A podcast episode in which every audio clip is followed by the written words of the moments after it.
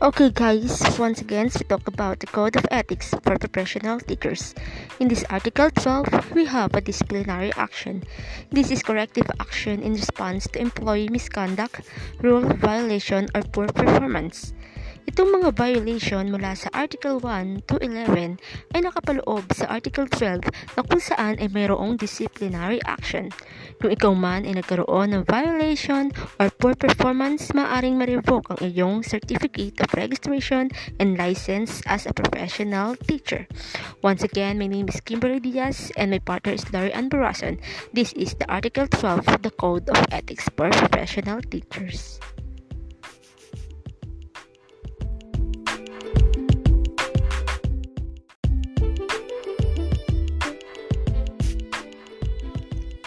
Okay guys, once again we talk about the Code of Ethics for Professional Teachers.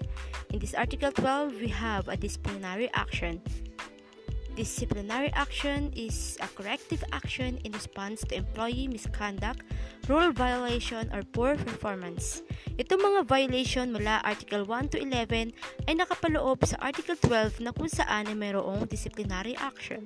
Kung ikaw man ay nagkaroon ng violation or poor performance, maaring maribook ang iyong Certificate of Registration and License as a Professional Teacher. Once again, this is the Article 12, the Code of Ethics for Professional Teachers.